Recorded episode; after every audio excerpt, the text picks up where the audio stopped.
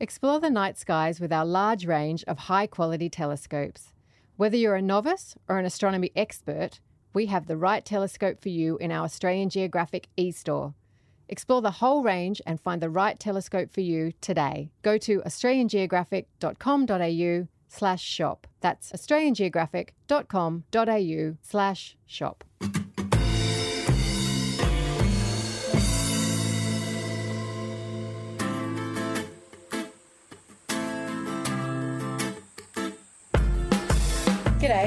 I'm Liz Guinness and welcome to Talking Australia. Today I'm joined by Ian Morris, who's a teacher, biologist, conservationist, author, and all round incredible human being.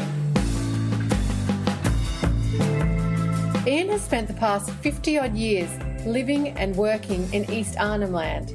And as you'll hear today, his passion for culture and people there is palpable. So join me today as Ian reveals the many gifts of this remarkable region of Australia. Trust me, you're not going to want to miss a second.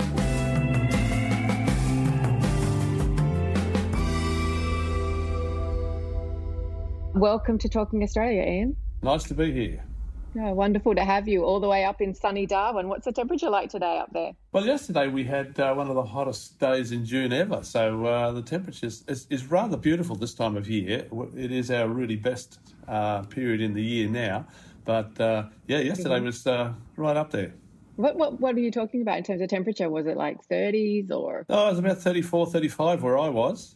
Um, and that was in the latter part of the afternoon, but uh, it, it made the mm. news as uh, as our hottest yeah, temperature. I saw that last night. I, uh, I, I envy you sitting down on near Sydney. It's uh, it's a little cooler down here. It's I think it, we got to about oh I think it was nine degrees this morning when I jumped out of bed. So I much prefer the 30s than the uh, than the single digits. But anyway, there you there you have it. yes, me too. I'll swap you any day of the week. I was born in Sydney, but I think I lost my uh, my southern resistance uh, living up here so long. Um, I do love going south anywhere in Australia, but uh, it's always nice to come back to the tropics for me. Yeah, definitely. Um, so you said you uh, you've lived in uh, in the in the territory for quite a while now. How old were you when you first headed up there? Well, my family were involved uh, in in Arnhem Land uh, along the coast from after the Second World War onwards, and my uh, I had an uncle who was in Changi prison camp uh, for the duration of the, the Second World War, and uh, he was a design engineer. When he finally made it back out again and uh, regained his health a, a, year or two later, all he wanted to do was repair damage uh, done to Australia by uh, by the Japanese bombers along the coastline. So he and his wife began rebuilding programs in, in uh, indigenous communities along the coast, and they uh, they loved the work, they loved the people, and they spent their whole life doing that. And as a young boy in Sydney, um, the son of his uh, his younger brother, we always had Indigenous kids uh, staying with us and their parents in our home in Sydney while I was doing courses and all sorts of things. The kids would come to school with us. So from a very early age, all I wanted to do was to go to Arnhem Land and learn what these kids had learnt and, and see where they lived. And they sort of knew everything about the environment and, and uh, it excited me. And uh, we weren't taught anything about that sort of thing in Sydney very much. So uh, from about the age nine, I've been involved with uh, uh, the top end of the Northern Territory here and its Indigenous people, and uh, I feel very blessed in having been able to experience that. Yeah, so that's um, if you don't mind me saying, that's almost sixty years of, of involvement um, with those communities. Yeah. Yep. Okay. So those um, young students that were coming down were they were that those trips assisted by your uncle? Is that something an initiative, an initiative he was running? Yes. Or? Yes. Uh, he became the, uh, the, the superintendent of the uh, Elcho Island Mission, as it was known in those days, and uh, mm-hmm. they would often send uh, people, married couples, often down to to train in various aspects of of, of uh, competing with the modern world, language and all right. sorts of things, and they yeah. would always bring their kids and their kids would become little black celebrities in, in, in our primary school in Sydney, and uh, uh, we couldn't get enough of it. And uh, oh, yeah. I'm still the same today. I remember that. I grew up in um, regional New South Wales, so um, a little place called Bellingen, and we had a, a, few Aboriginal students as well, and you know they were well adored. Mm. You know, hmm. I guess it was something different at the time. It wasn't something that was you know um, the norm, but yes, certainly uh, great great mates were made in in the schoolyard for sure. Um, so you finished school and then you trained as a, a, high school science teacher. Is that right? Yes, I uh, I did uh, zoology first at uh, at UNSW in Sydney, and and uh, my objectives were always uh, to uh, to become a zoologist and get out there with the wildlife of Australia and have a good time. Um, mm. And then I realised, uh, oh, well, a lot of complicated things happened. I had to uh, register for national service in those days, and most of my mates were being sent to Vietnam, and I was expecting that to happen. Uh, and I missed out by a day, uh, so I was suddenly free. At the same time, uh, the principal of the school uh, up on Elcho Island, Shepherdson College, he had been getting me to talk to the secondary students about my zoology training in Sydney, and, and the kids were really excited about the scientific side of, of wildlife. And um, it went mm. so well, the principal said, I, I you know, I, would like to offer you a, a, a, role in my school and teaching. And uh, uh, yeah, and so I uh, I did a, a fairly shallow um, dip ed, as they called it in those days, uh, to after the. Uh, zoology to uh, get me into the school, and, and then I realised I needed a lot more training, and, and this was a far bigger subject than I anticipated, and I went back to uni for another four years. Um, Uh, but from there on, my address was Arnhem Land, and uh, and uh, yeah, I'm still doing that same sort of work in and out of schools these days. I'm not a teacher; I get invited in to work on projects uh, with various schools across the uh, the north here. So a project would be just to give me an example of what you mean. Okay. One of the uh, projects that we've been doing a lot of work on ties in the, the Aboriginal people, their history, uh, their land management up until European arrival and that sort of thing um, in with modern the modern world. So we're, we're, really looking at two aspects of the same thing. Um, and it involves the parents of the kids and their grandparents often coming in and telling us about the old days and, and what they were doing when they were the age of their children or grandchildren. And uh, we'd have this kind of traditional input into our classrooms um, that was invaluable. Um, and uh, and we've been building up a uh, a bit of a data bank uh, on this this area before it's too late because uh, a lot of that indigenous traditional knowledge um, is being pushed out by modern education programs and, and all sorts of things. Mm. often uh, with indigenous people, all their science is tied up in their languages. They have very complex languages, uh, very difficult to translate it across into English. So um, they didn't look like they were very scientific in the early days to, to um, European people. And, uh, yep. and, in fact, they're very scientific, and, and we're suffering the consequences of not taking that seriously now in Australia, particularly with the management of our national parks and, and uh, natural areas. And so, an example of that would be, I imagine, you know, burning, uh, burning off. For, burning is, you know, is certainly a serious aspect of land management. And again, we didn't recognise what they were doing. And uh, now we know mm. through our own scientific processes that what Indigenous people were doing on the landscape up here was uh, a benefit both to the, the, the uh, natural ecosystems and to the humans. And it maintained a really complex system. And uh, and today we've moved in with all our modern technology and and uh, trashed the joint. Really, we have really run it backwards seriously, and we're still in that same situation in North Australia today with our misuse of fire, misunderstanding of the ecological role of fire. So, if I take you back to when you when you first came up um, to the Northern Territory and you were you started teaching there, um, was there a language barrier at that point? How did that all work? Uh, well, in those days they were all mission schools. The government had no role in okay. uh, in in Indigenous education in those. They left it up to the um, various mission agencies or uh, quite mm-hmm. quite a range of them. All very very good, I might add. I was incredibly impressed with their integrity in education.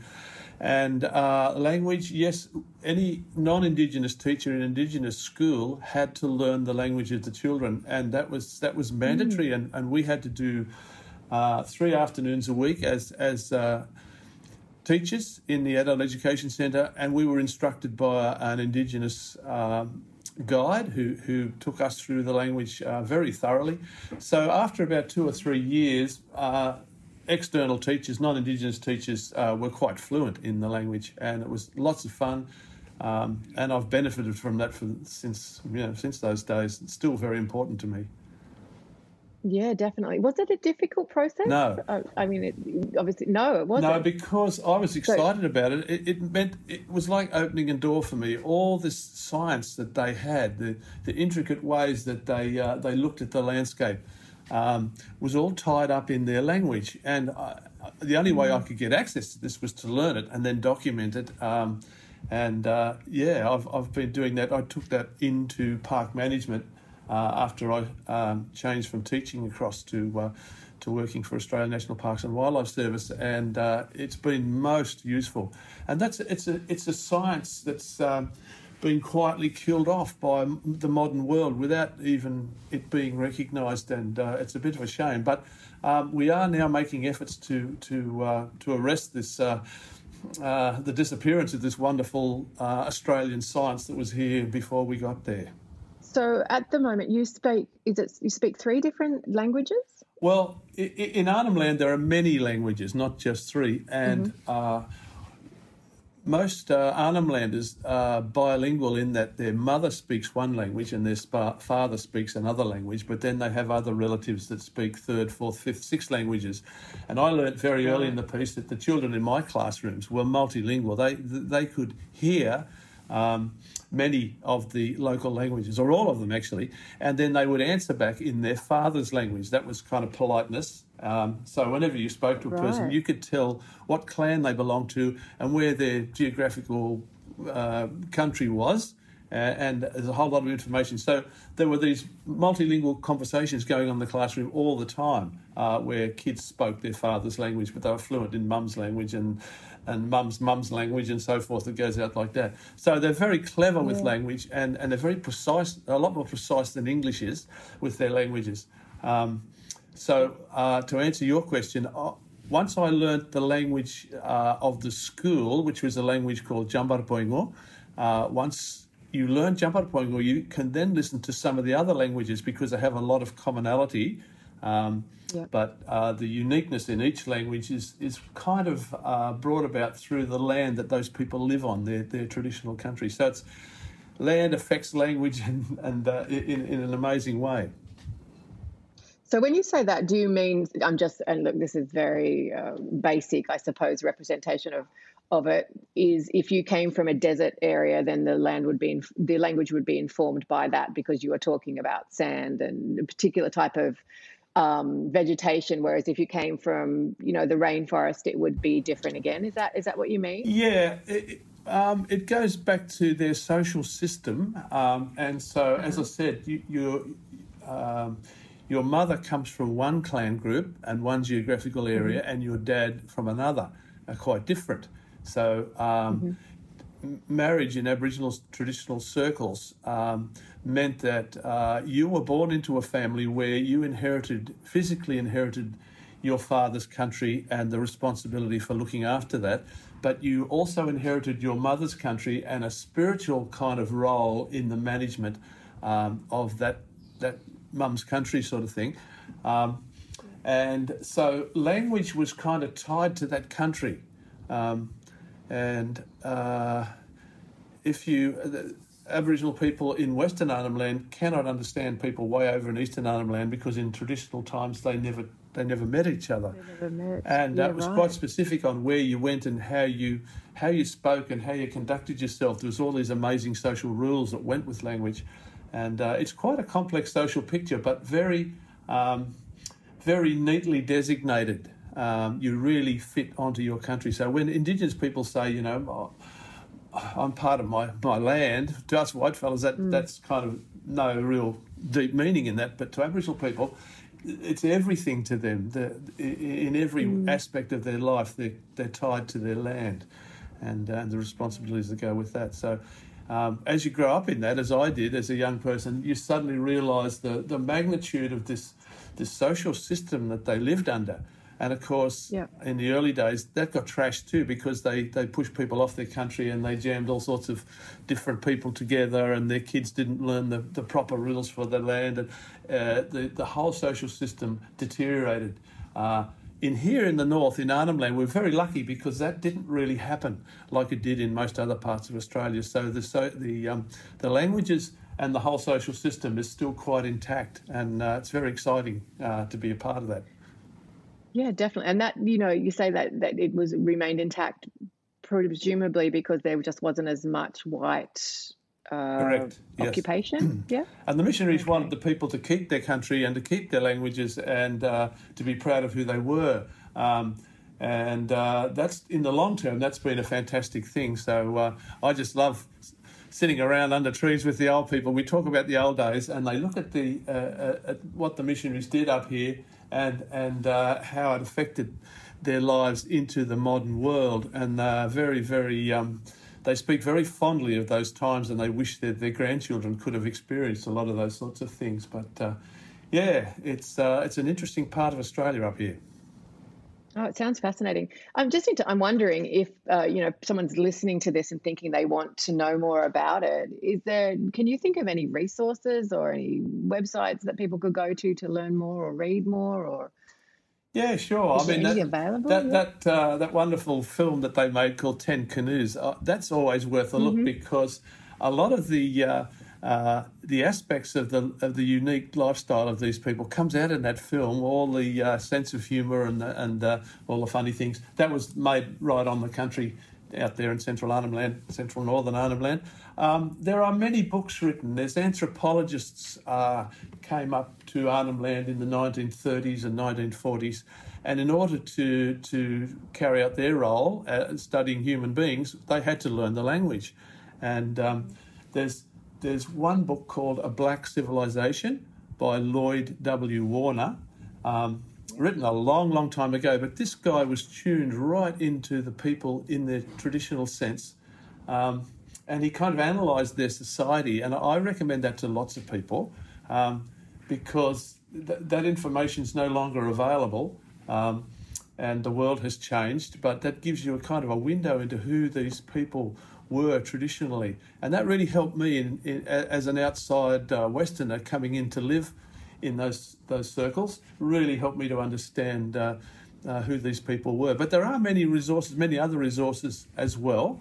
Um, mm-hmm. But it's funny, you know, Arnhem Land, uh, the top northeast section of the Northern Territory, has has been kind of shut away. Uh, it had no real um, uh, resources that white people wanted to get hold of. Um, mm. until a reasonably recent times, and they found a bit of uranium and a bit of this and a bit of that. But um, yeah. th- that helped the people to uh, to be able to look at the rest of Australia um, and see what happened, and and try not to let that happen to them, sort of thing. And and uh, so the culture has remained relatively intact, and now the young people. Um, are quite proud of who they are and and uh, who they were, and and mm. uh, yeah, that's that's something their, their personal integrity has been sort of protected by this uh, remoteness, if you like, um, unique part of Australia. We'll take a quick break and be back in just a moment. We have a special offer for all our listeners. Subscribe to our AG magazine for six months for just $30 and save 33% on the newsstand price. That's three issues of our award winning magazine delivered to your home for just $30. Plus, You'll also receive exclusive benefits, including 10% off all products purchased in our e-store. Go to australiangeographic.com.au slash talkingaustralia for our special offer. That's australiangeographic.com.au slash talkingaustralia in terms of, of what you're doing now, um, how does what yeah what are you what are you up to now? What are you doing? Well, you went I, from science teacher to yes, I, have moved into conservation. I, I, like to work on the the front line of where human beings uh, meet natural systems. Um, and mm-hmm. and I, I, take that into schools. Uh, kids get excited about uh, you know our responsibilities as hu- humans with managing um, the natural resources of Australia. And so that's uh, in these modern times. I've been doing that a lot with my own people now. Um, and, you know, guest lecturing on uh, on uh, expeditions along our coastline in, in, in ships of you know up to 100 people at a time, and introducing yeah. them to this this natural world that we have here. Um, and, and getting them excited about Australia. Often, you know, we grow up in cities, we we're divorced from the, the, the feel of the natural world. Um, people can come up here on holidays now and get right into it. Um, that's where yeah. I, I, like to be. I'm also in payback mode because uh, those old Aboriginal people, most of whom have gone now, who, who educated me as a teenager um, and a young person, um, that was an invaluable education. And, and I, I can't pay those people back directly, but today I've got their children and their grandchildren in schools and universities and things like that, and where uh, I'm trying to, to do my my bit for them um, in return for that marvellous service by helping their kids to get educated and and uh, get a good go at the world. So um, yeah, I do quite a lot of that sort of work now in schools and, and universities and things like that. Um, and uh, also still involved with park management and, and with nature documentary making um, organisations like National Geographic and uh, the BBC Natural History Unit. Sir David's group. Uh, they're often making uh, documentaries in northern Australia here, and I find myself out there in the bush with them, um, trying to work out how we're going to record something unique about Australia. Just recently, we've been looking at the beautiful little Gouldian finches that live in the mm-hmm. rocky hills uh, south of Darwin, and they're, they're, one of the most stunning little birds. And um, that's good because their, their story's going into a new BBC series called Life in Colour. And uh, these little guys certainly have life in colour, and we've been looking at the private lives of these little birds and how they interact with other species around them and, and the sorts of trees that they use uh, to raise their young in because those trees give them protection from predators um, through camouflage and so forth. So, all these wonderful little details we know very little about are now starting to come out and hopefully will be on everybody's television screens in the next 12 months or so. Oh, look, it sounds amazing. Um, uh, the little Gouldian finches, for people that don't know them, they have a is it a little red cap, a little orange cap? Is that right, or cheek? Uh, well, they have. Um, th- there's two colour phases. There's actually three, but you, you can get them with black heads. Uh, or, uh-huh. or red heads, and every now and then there's a genetic hiccup, and, and one will come out with a golden head. Uh, about one in every thousand, we think, uh, is a golden headed Gouldian. But they have all these contrasting colours um, in their plumage, and it just looks beautiful. When you see one up close, it's breathtaking. Yeah, yeah. And they're tiny little things, aren't they? Yes, just a, a small finch, uh, less than a sparrow size. Yeah, so I imagine it takes a bit. Of, so are they in, in great numbers up there, or is it? Is they were in like serious peril um, because of their beautiful plumage. They became very popular in aviaries, and because people were mm. happy to mm. spend big money on on our little Gouldian finches, then a, a trapping industry grew up very very quickly. Uh, in North Queensland, Northern Territory, and the Kimberley region of Western Australia, where the Gouldians live naturally, and it almost exterminated them. Um, and massive uh, numbers of Gouldians. They were, they were caught in nets, uh, a whole flock at a time, They exported south to, uh, to pet shops. Um, many of them died on the way, uh, and many of them died because of the climate change. They went from the tropics to the, to the um, temperate zone where you have very cold winters, and, and they didn't have any underfeathers to protect them from that cold weather, so these beautiful little birds would fall off their perches. And so as a result, um, the wild populations crashed. And on top of that, the trappers let a disease go in amongst the wild birds called air sac mite, and it was transferred from the adults to the chicks in the nest. So these little birds had come out of their nests with asthma. They couldn't breathe properly, so they were picked off by the predators. So our Gouldian finch population was in serious trouble until a little mm. while ago when some conservationists got onto the the uh, the problem. Uh, state governments stopped issuing licenses for trappers made it illegal. And, uh, and the disease was cleaned up by uh, an amazing uh, biologist who, uh, who worked for the Northern Territory government here and figured out how to reverse that, uh, that disease going through the population, a bit like COVID 19. Um, COVID, sorry. Right. And um, COVID's a crow, of course. and uh, so our finches are now seeing a comeback. And uh, where we've recently taken the BBC Natural History Film Unit, um, is an area not too far south of Darwin where, where we were seeing dozens of, of Gouldians coming down to drink in the dry season around the water. And now we're seeing up to, well, well over a thousand at a time. So their numbers are picking up and it, it's a wonderful story. So if I can take you back to, um, I guess, education um, and the learnings that you had um, in terms of the environment from the Indigenous um, peoples up there. I, I'm just kind of fascinated. We, we talked about the burning in terms of you know the science of the Indigenous science, but what what would be another example of, of to give people a clear idea of of what it means to learn um, the science of the of the people that have inhabited you know that region for tens of thousands of years. Well, interestingly, I think of a whole lot of things all at once at the moment. But one good example, uh, while I was teaching uh, on Elcho Island, um, mm-hmm. a lady from uh, James Cook University did a, a, survey of the dugong populations in northern Australia. Um, and of course, they're a relatively endangered uh, marine mammal. And yeah. Uh, so she surveyed the populations across the north, mainly from the air. And uh, at the time, she contacted me and asked me, uh, you know, a little bit about what the population at Elcho Island did with dugongs. And I said, well, they barbecue them, they eat them, but they mm. also love them and respect them.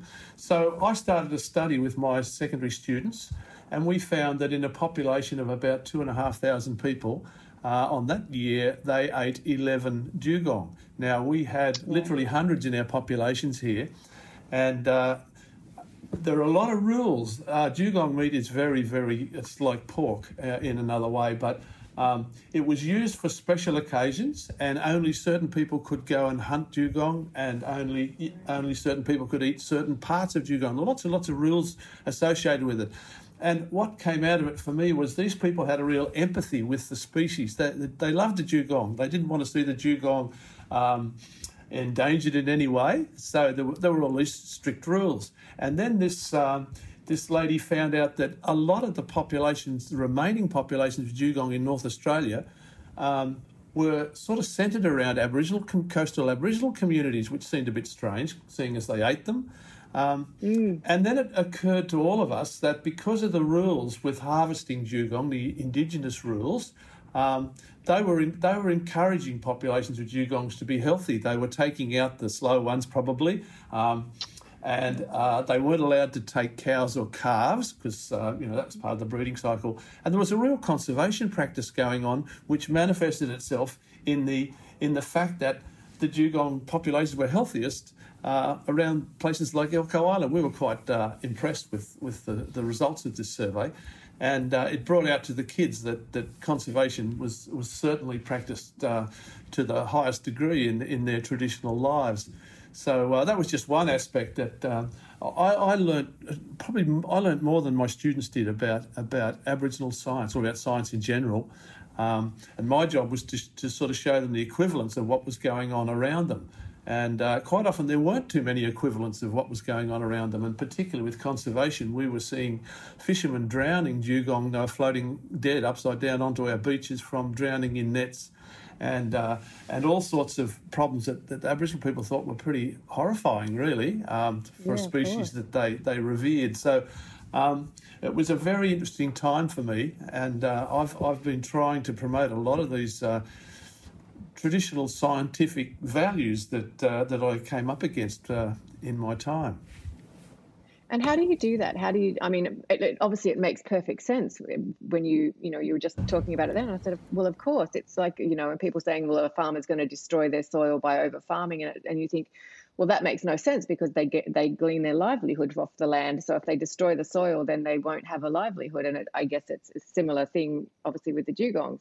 Um, how do you how do you take that message out and have it be heard? Um, well. Um examples around us today, Kakadu National Park is a good example. It was uh, declared a national park for all the wrong reasons. It was it was declared a national park because uh, the government wanted to get access to the uranium deposits that were there, and in order to to get the traditional owners to sign it over so they could mine it, they uh, they agreed to manage the land around uh, that area as a national park, and they decided they'd do it jointly uh, with the traditional owners. Uh, I still don't think the Commonwealth Government understands what joint management really means because no. um, it's not really never been jointly managed. Uh, Aboriginal people are there, the traditional owners live in the park.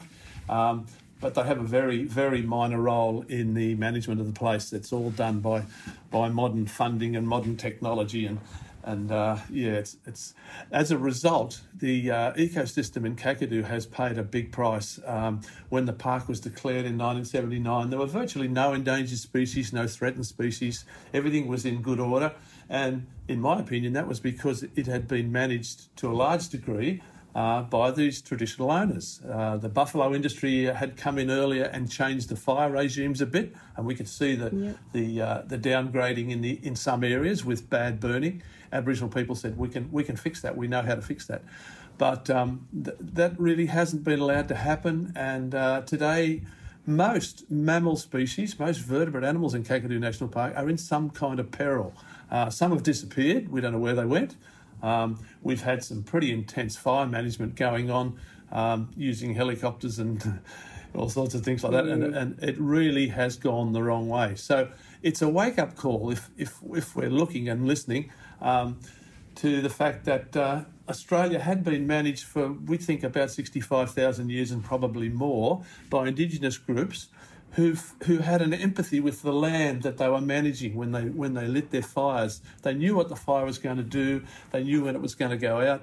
Um, they knew how it affected every plant and every animal. And in order to have a good standard of living, they had to make sure that fire benefited the plants and the animals. And, and therefore, they would say, there's one day in the year when is the right day to light a fire in this particular place. And if we're too early, the fire won't achieve its, its uh, its uh, any benefits, and if we're too late, it sends the system backwards. And if if the f- fire happens really out of out of timing, uh, you can put the system back five or ten years.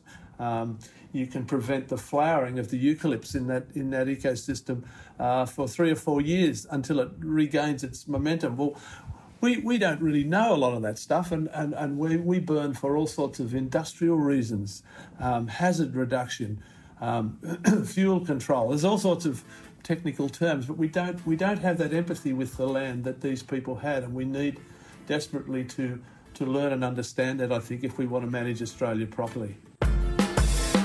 That's it for part one of our conversation with Ian Morris. Don't forget to join us for part two. If you have any questions or comments, feel free to reach out. Write us an email, podcast at australiangeographic.com, or find us on Instagram at Australian Geographic. And if you go to australiangeographic.com.au slash talking Australia, you'll find a special subscription offer. So don't wait. Go to australiangeographic.com.au slash talking Australia. Also, make sure to subscribe to the podcast on iTunes, Spotify, or wherever you get your podcast from. Thanks for listening, and hear you next time.